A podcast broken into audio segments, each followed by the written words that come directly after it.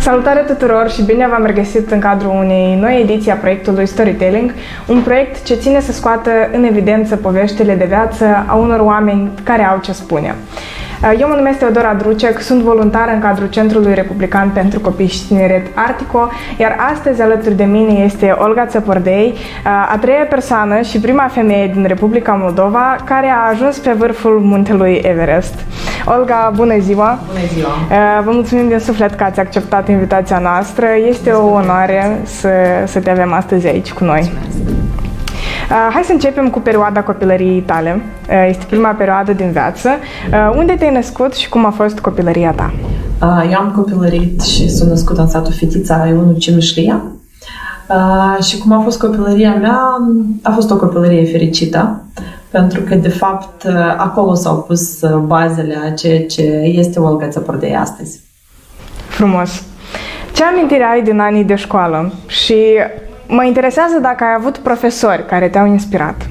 Da, bineînțeles, cred că ca și fiecare de noi, dar uh, prima amintire care îmi vine atunci când mi-ai dat întrebarea ce amintire ai din anii de școală, cred că este uh, faptul că în satul Fetița nu, e, nu exista o școală, pentru că satul este foarte, foarte mic și respectiv uh, mergeam pe jos 3 km în satul de alături, care se numea Gura Galbenii. Eu am făcut școala medie generală din satul Gura Galbenii și da, erau timpuri în care uh, era un transport de la primărie care ne ducea și ne aducea, dar au fost și ani buni în care am făcut naveta în fiecare zi pe jos, 3 km din Fetița în Gura Galbenii, ba mai mult ca atât. După lecții aveam uneori uh, secția de basket și veneam acasă, îmi lăsam ghiozdanul cu cărți caiete, mă schimbam și mergeam înapoi. Deci făceam pe zi 12 km. Și amintirile sunt niște amintiri faine, pentru că cumva acum să mă gândesc că o să merg 6 km într-o direcție, 6 înapoi, 3, 3 și 3, 3, uh, cred că e un pic mai complicat. Pe atunci era ceva absolut normal și cumva era fain, era fain. Mai ales că mergeam toți copiii din satul Fetița la Gura Galbenii la școală și cumva eram gașcă și era interesant. Ai fost în general un copil năzbătios? Uh, cred că da. Cred că de mic copil uh, am făcut tot ceea ce am vrut, uh, dar cumva aveam și încrederea părinților. Uh-huh. Dar eram năzbutii în sensul adecvat, hai uh-huh. să spun așa. Mm, ce ține de școală? Ai avut anumite materii la care te pricepeai mai bine și ai avut poate materii pe care le detestai? Deci noi eram uh, patru fete în clasă, am fost în 30 de elevi, 31 pe lista din catalog. Uh-huh și eram 28 fete și 28 băieți și 22 de fete, 23 și uh, noi eram uh, patru prietene care învățam cel mai bine din clasă.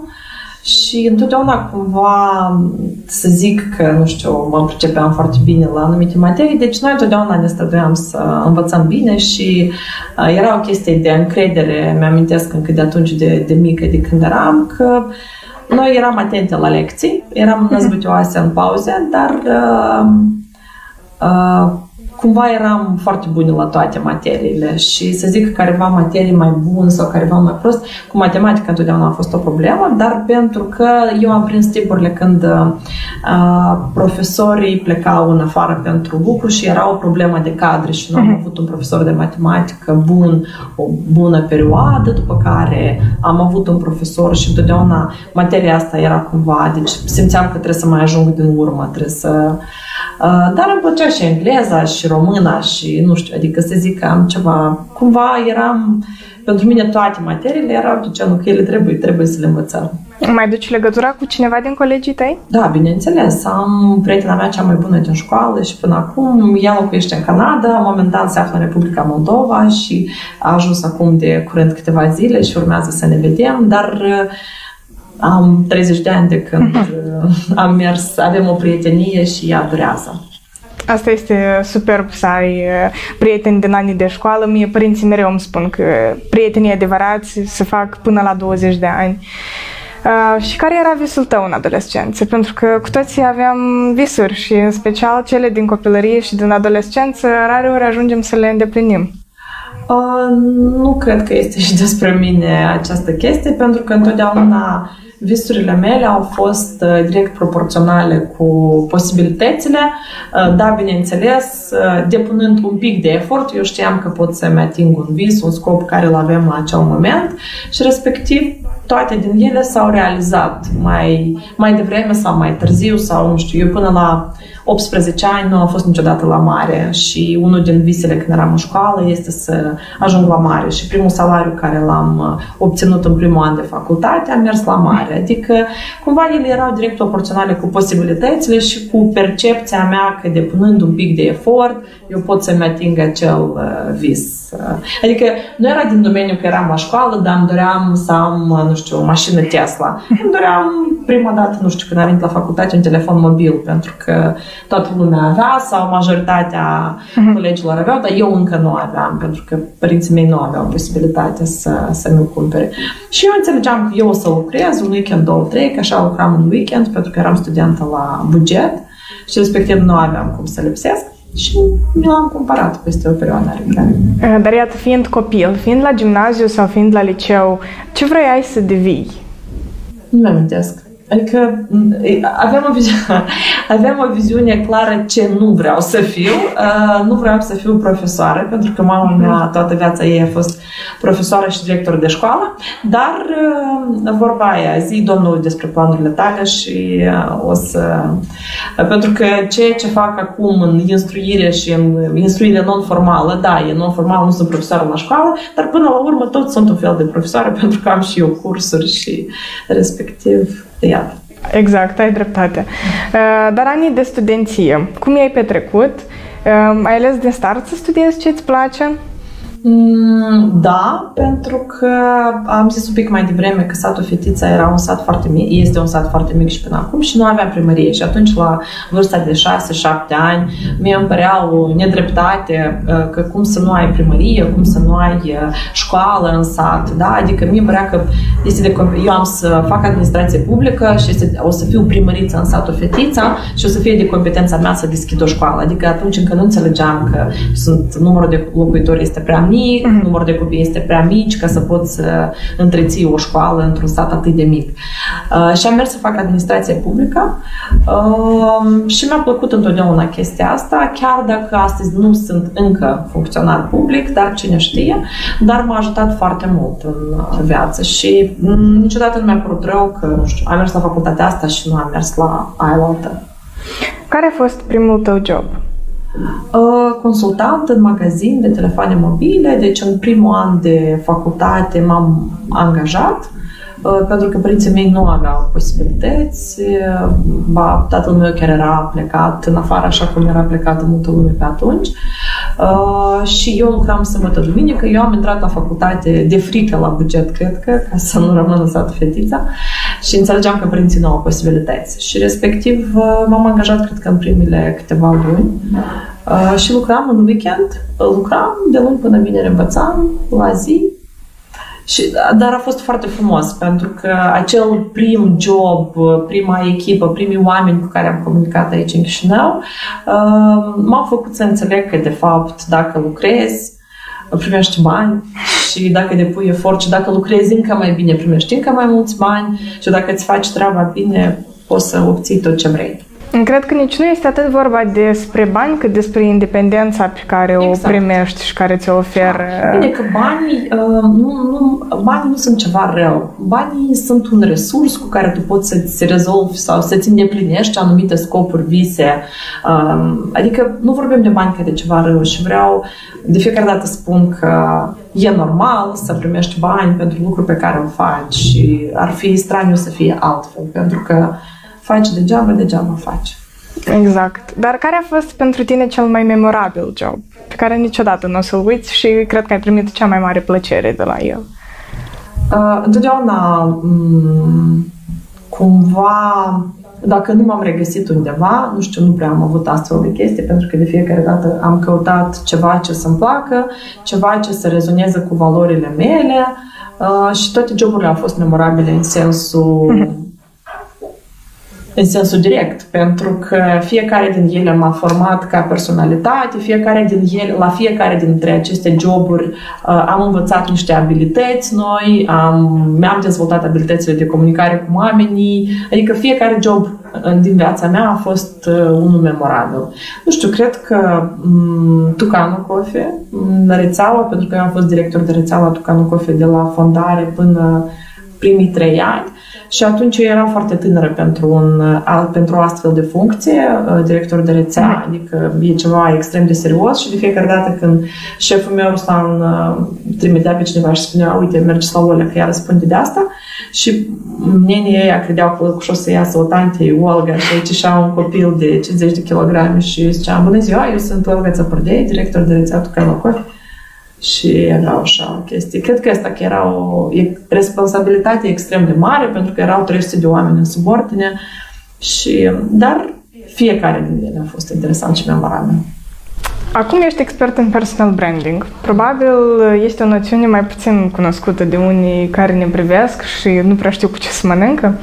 Ai putea, te rog, să ne explici cu ce te ocupi și uh-huh. povestește-ne despre trainingurile și consultanța pe care o oferi. Uh-huh. Deci, fiecare din noi are un personal branding. O să încerc să nu dau niște noțiuni din alea din care puteți să le găsiți pe internet. O să încerc să explic așa în viață cum funcționează.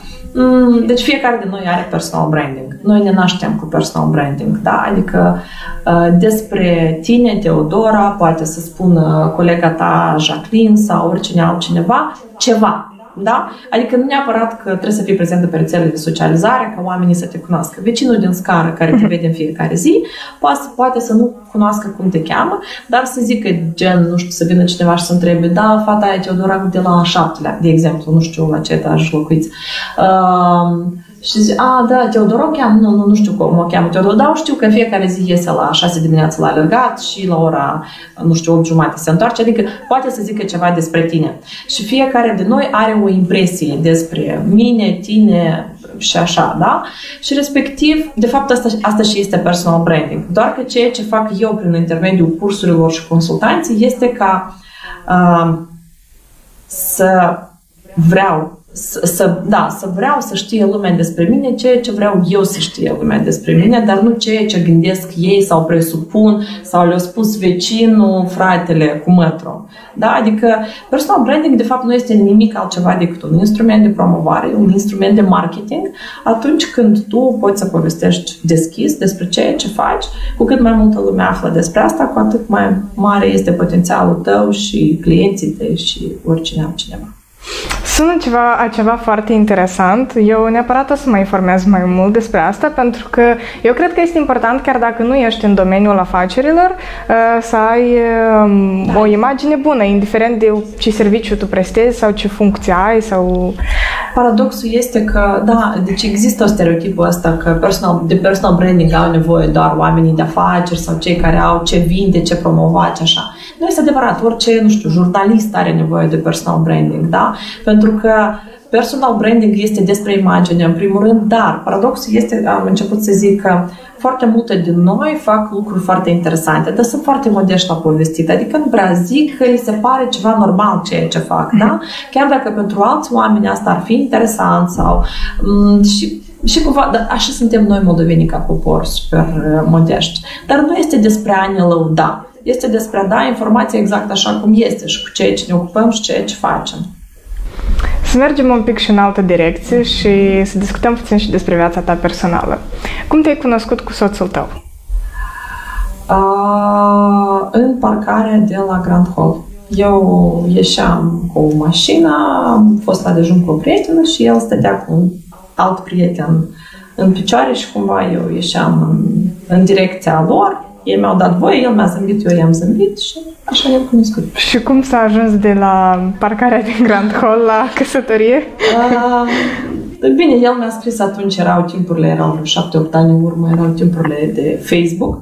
Mi-a scris pe Facebook, bineînțeles că eu nu i-am răspuns că nu este formatul meu de a comunica cu cineva în în sensul în care, nu știu, să-mi caut jumătate pe rețele de socializare, uh, după care s-a aflat că aveam mai mulți prieteni comuni și cumva ne-am cunoscut Și așa. Și așa s-a ajuns la căsătorie. Foarte repede, apropo, 10 luni, cred că, din momentul, din moment ce ne-am cunoscut. Dar bine, noi ne-am cunoscut uh, foarte maturi. Eu aveam 29, el avea 32, 28 eu, 32 el, da. Deci și știam exact fiecare ce își dorește și am fost foarte direcți unul față de altul și atunci am înțeles că Asta e.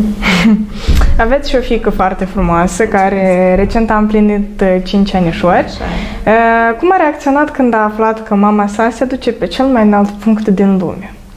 Uh, întâi cred că a aflat despre cel mai înalt punct din lume, adică i-am povestit ce este asta, cum este asta, de ce e nevoie de atât timp pentru escaladare, uh, dar e cumva foarte mândră, pentru că înainte de asta a fost cel mai înalt vârf din Africa și ea cumva era extrem de mândră pentru că Bogdan a avut grijă să-i arate tot timpul, uh, nu știu, stories-urile, videourile, pozele care le transmiteam și respectiv ea era foarte, foarte mândră după primul vârf și după asta spunea la toți că mea pe Everest, că acolo e frig, că e greu, că nu știu ce.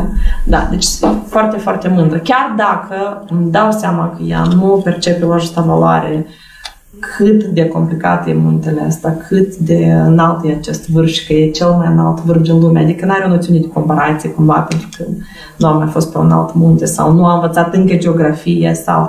Dar oricum, ceea ce are și ceea ce simte acum e mândrie. La sfârșitul lunii mai, ai devenit prima femeie din Moldova care a ajuns în vârful muntelui Everest. Acum că suntem la aproape două luni distanță de această performanță, de acea zi, ce impresie ai și cât de diferite sunt ele de primul moment în care ai ajuns acolo? Da, sunt foarte diferite, pentru că primul moment în care am ajuns acolo era o chestie de responsabilitate, bineînțeles, pentru că eu sunt destul de activă pe rețele de socializare, adică branding-ul meu personal uh, e foarte prezent. Și respectiv uh, atunci când am declarat chestia asta, mm, eu am declarat. Și oamenii m-au ajutat ca să-mi îndeplinesc acest vis, au fost alături de mine. Și respectiv atunci când am ajuns era o chestie de responsabilitate. Enormă, bineînțeles, și, uh, dar cumva nu mă gândeam că o să pot, nu o să pot, cumva eram liniștită și acceptam orice provocare care venea. Uh, pe când acum mă gândesc, Doamne, eu chiar am făcut asta, adică uh, chiar și atunci, imediat după ce am coborât, era o chestie de împlinire, bineînțeles, uh, armonie, nu știu cum să zic, fericire. Acum mă gândesc, Doamne, asta a fost atât de greu, atât de cum tu ai făcut asta? Cum tu ai putut să fii acolo 50 de zile, cum tu ai putut să speli capă dată în două săptămâni. Adică sunt o sumedenie de conștientizări acum care îmi dau seama că de fapt a fost extrem de complicat. Da, pentru că eu cumva la început, nu că la început, dar chiar și în postări, multă lume spune, uite, în postările tale astea gen foarte ușor. Și zic, da, asta e starea care o aveam eu la momentul ăla. Acum să privesc în spate, chiar și mă uit la alți colegi de-a mei acum care sunt în alte expediții și mă gândesc, Doamne, cât e de complicat, cât e de frig, cât e de... Uh, da. Cred că foarte mult a influențat și adrenalina, entuziasmul pe care îl aveai. Și... Bineînțeles, dar și scopul. Adică eu știam exact pentru ce am venit acolo uh-huh. și atunci orice frig, orice, nu știu, somn în corp sau nesomn, pentru că erau și astfel de zile, uh, nu era de genul că, dar nu mai trebuie, dar și nu mai trebuie, dar unde am mai venit, era genul, ok, trecem noi și peste asta. Cât a durat toată expediția? 50 de zile fix. Deci eu am plecat pe 15 și am venit pe 5. 50 de zile fix. Și de unde a pornit ideea? Uh, atunci când am cunoscut-o pe prima femeie din uh, Ucraina, care a cucerit Everestul, e o bună prietenă momentan de-a mea, Uh, când am cunoscut-o, am, am fost invitate ambele la un eveniment în care ambele am fost speaker. Eu eram pe personal branding și ea povestea exact despre escaladarea pe Everest. Și atunci eu am rămas să o ascult, că era cumva după mine și după care am mai comunicat trei zile că eram în altă țară și mi-a părut foarte, foarte interesant. Adică ceva... Noi în Republica Moldova nu aveam uh, cultura asta de a merge în munți, în drumeții montane, în da, la da, momentul da, da. la doi ani în urmă. Și cumva mi s-a părut o direcție nouă, interesantă, pentru că eu schiez de vreo 13 ani, 15 chiar, uh, foarte bine, merg în fiecare an în munți, îmi place la nebunia asta și schiez uh, pe pistele negre, adică deja toate, la capitolul ăsta toate uh, recordurile au fost puse și chiar mă gândeam că vreo 2 ani în urmă care ar fi următorul nivel legat de munți. Dar cunoștințele mele la acel moment îmi permiteau să, îmi permiteau să cred, să înțeleg că următorul nivel ar fi uh, ski freeride, da? Nu mm-hmm. pe piste, dar prin... Uh, da, da, da. Uh, și nu m-am gândit la escaladeri, la drumeții montane, pentru că efectiv nu știam despre asta. Adică în lumea, chiar și în România, e foarte popular, foarte dezvoltat, pentru că sunt munți. Și atunci am zis, hmm, asta ar fi următorul nivel pentru, pentru că mie îmi plac foarte mult munții. Și așa, așa a apărut. O asemenea expediție necesită cheltuieli mari. Tu spuneai că în jur de 70.000 de euro. Chiar, chiar a depășit cu mult suma. Ca să obții aceste resurse, tu ai început o campanie prin uh-huh. care ai vândut sticle de vin. Uh-huh. Mi se pare o idee originală Mersi. pentru a colecta fonduri pentru asemenea cauză. Dacă ai putea să ne povestești mai multe despre această campanie și despre da. susținerea pe care ai primit-o în general. De fapt, ideea aparține lui Bogdan, soțului meu, deci atunci când eu mă gândeam ce să fac, cum să fac, pentru că erau oameni care veneau și, și îmi spuneau, adică când eu le povesteam despre ideea asta, ei îmi spuneau, wow, Olga, super tare, tu sigur o să reușești, hai spune câți bani să-ți dăm. Și eu zic, de gen, dar nu pot să iau bani așa, adică cumva trebuie să pot să dau ceva. În schimb și atunci așa a apărut uh, ideea cu sticle de vin, mai ales că noi suntem o familie care suntem consumatori de vin uh, pe de o parte, pe de altă parte ne interesăm, mergem la degustări, facem cursuri de somelie și așa mai departe, adică eu, și e o cultură în gașca de prieteni pe care noi o avem și pe care o dezvoltăm. Și atunci ne-am gândit că un vin bun ar fi o idee bună pentru că noi suntem din Republica Moldova, vinul e ceva ce ne unește pe toți la un loc, la o masă de sărbătoare sau atunci când avem vreun motiv și atunci am zis, hai să facem vin. Și am găsit un producător mic pe Gheorghe care uh, la fel are un vis de a crea o, mm, nu știu, poate ceva, ceva mult mai mult cu un brand nou autohton de vinuri. Și atunci avea o producere foarte mică, dar un vin foarte, foarte bun și cu un potențial mare. Și am zis hai să, prin intermediul meu, că el mă ajută pe mine să realizez visul meu, că îmi uh, produce acest vin și eu îl ajut pe el să-și realizeze și el visul. Și cumva a fost un tandem foarte, foarte frumos și care a dat rezultate, de fapt, pentru că mie mi se pare că totul în lumea asta funcționează din uh, energie, adică e una să te duci să, nu știu, să iei vinul ăsta și să zici, mie îmi trebuie pur și simplu oricare vin, că eu oricum o să pun eticheta mea. Nu. Aici uh, a fost foarte important că valorile noastre sunt asemănătoare, că el crede în produsul lui și el are un produs foarte bun și deci totul a fost exact așa cum a trebuit să fie. Sună foarte frumos. Tu, apropo, ți-au mai rămas câteva sticle de vin sticle pentru de amintire, da, cred da. că uh, să se rămână în patrimoniul familiei da, așa este foarte multă lume care le-a cumpărat. Mm-hmm. Mi-au spus, uh, chiar dacă încă nu ajunsesem pe vârf, mi-au spus, eu știu că o să ajung și eu vreau să iau nu o sticlă, dar patru, pentru că două am să le pun în colecție ca fiind prima femeie care a escaladat Everest. O prietenă de mea mi-a zis, eu vreau să iau atâtea sticle pentru că atunci când uh, o să crească copiii mei mari, eu am să spun, eu am trăit pe timpurile în Părdei și noi râdeam tare pe tema asta. Cum te pregătești pentru o asemenea realizare? Îmi dau seama că nu poți să-ți iai ghiozdanul în spate și să plece de sine stătător. Poți uh, și sunt oameni care nu au uh, experiență de escaladare munți, mm. dar au escaladat Everestul. Sunt astfel de cazuri, ele sunt foarte rare, bineînțeles, dar sunt. Uh, ce ține de mine este important pregătirea fizică, adică eu de fiecare dată zic că fiecare om trebuie să facă sport, la care îi place, de atâtea ori de câte ori îi place, dar să aibă această activitate fizică pentru că este bine pentru minte, pentru corp și așa. Și respectiv pentru mine nu a fost foarte complicat pregătirile, pentru că eu făceam sport și așa de trei ori pe săptămână ultimii 10 ani constant. Dar acum am adăugat încă de două ori pe săptămână, da, la început era așa un pic, eu făceam, nu știu, două ori sala de forță, odată alergam și acum eu patru zile alergam câte 10 km la rând, adică era important să fie patru zile la rând pentru că dezvoltam rezistența. Și atunci, nu știu, ultimele șase luni am alergat câte 40 de km pe săptămână și mulțiți la șase, adică patru săptămâni de mulțit la șase luni, este acolo cifră bunișoară alergată de mine. Mm, deci șase luni au durat pentru tine pregătirile? Pregătirile, da. Din momentul din care mm, eu am decis că potențial aș putea escalada în cazul în care o să toate circunstanțele o să fie favorabile, pentru că din momentul că din șase luni, deci șapte luni jumate până am ajuns chiar în vârf, în vârf, uh-huh. Dar uh, cu șase luni înainte de a pleca în expediție, am decis că vreau să merg pe Everest, dar până atunci trebuie să merg pe un munte mai mic ca să văd cum reacționează corpul meu, după care pe un munte mai mare ca să servească ca pregătire pentru Everest și tot așa.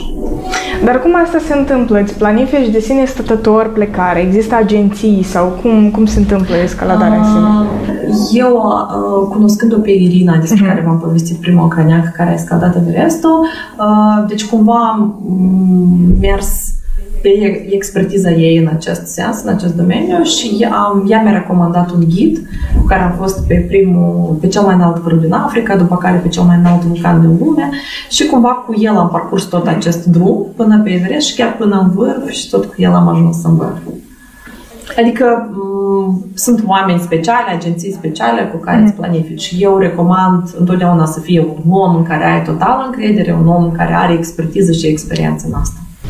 Într-un alt interviu povesteai despre cum ați salvat un om de la moarte, mm-hmm. ba chiar ați văzut trupurile însuflețite pe tot traseul, pe tot parcursul traseului de urcare și coborâre, uh, oameni care din păcate nu au mai ajuns în vârf sau nu au ajuns să coboare. Da, de regulă nu au ajuns să coboare.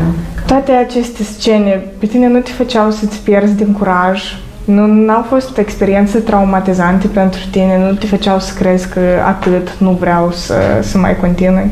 Nu, deci chiar și atunci când am salvat pe acel domn din uh, Montenegro, uh, deci concluzia mea era de genul nu că că gata, nu mai vreau, că poate să întâmple așa. Concluzia mea era de genul, eu trebuie să fac tot posibil ca să nu ajung în așa situație. Adică, uite, asta e o lecție, uite, ți s-a dat în față, că tu să vezi ce nu trebuie să faci ca să ajungi așa. Și ce ține de um, uh, cadavre și de oameni decedați acolo care i-am văzut, um, era cumva de genul, eu vreau acasă, nu vreau să mă aici. Eu nu pentru asta am venit aici. Scopul meu este altul. Care crezi că a fost cea mai grea parte în toată aventura și expediția asta? Da, a fost asta când au decedat uh, doi colegi de expediție pe care eu îi cunoșteam personal. Uh, unul din ei îl cunoșteam personal. Uh, în dimineața aia, când știam că ei au plecat să escaladeze, pentru că au fost trei geamuri de timp pentru hmm. escaladare, ei au plecat în primul. Și când a venit noutatea asta dimineață că, uite, a decedat, cred că asta a fost cea mai grea parte, pentru că eu știam că el e puternic, că el are doar 40 de ani, că el are 5 copii acasă, că... Și atunci când și-a decedat la coborâre, cred că asta a fost. Adică psihologic să realizezi că omul cu care tu ai comunicat 5 zile în urmă nu mai este. Și uite că poate să se întâmple așa. Cred că asta. Bineînțeles, de partea fizică nici nu mai vorbim, pentru că ghețarul Cumbu este un fenomen al naturii absolut, pe de o parte frumos, pe de altă parte cu caracter complicat, imprevizibil. Um, dar iarăși, și munții nu primesc pe toată lumea. Uh, și dacă tu, scopul tău, comportamentul tău este unul adecvat, dacă tu te oprești să te gândești, să analizezi, dacă tu asculti ghidul, uh, bineînțeles că sunt situații imprevizibile. Dar dacă tu urmezi un set de reguli, excluzi toate aceste scenarii. Poate nu pe toate, dar multe din ele și poate te alegi cu o fractură, dar nu cu ceva mai grav.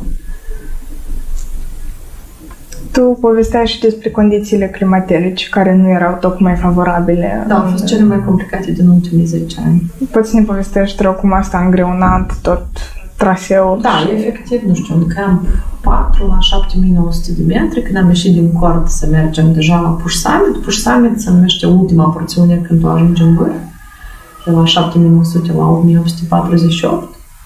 Și atunci când am ieșit din cort, vântul era atât de puternic, deci era o versie de vânt până la 60 de km la oră, era atât de puternic încât m-a dat jos. Și nu mai, adică nu puteam să stau pe picioare, chiar dacă aveam, nu știu, eram super uh, în echipament. Deci, eu cu greutatea mea nu puteam, nu puteam să stau în picioare, mă dădea vântul jos și numai după ce mi-au pus rucsac cu 6 kg, deja m-a stabilizat. Deci, iată, cam așa, sau uh, colegii mei ucraineni din alte expediții au venit cu degetele digerate de la mâini și de la picioare. Adică, um, cineva cu fața digerată, probabil ați văzut chiar colegul meu, Igor, din Ucraina, de expediții, la el fața a digerat foarte mult. La fel, pentru că sunt uh, Mm,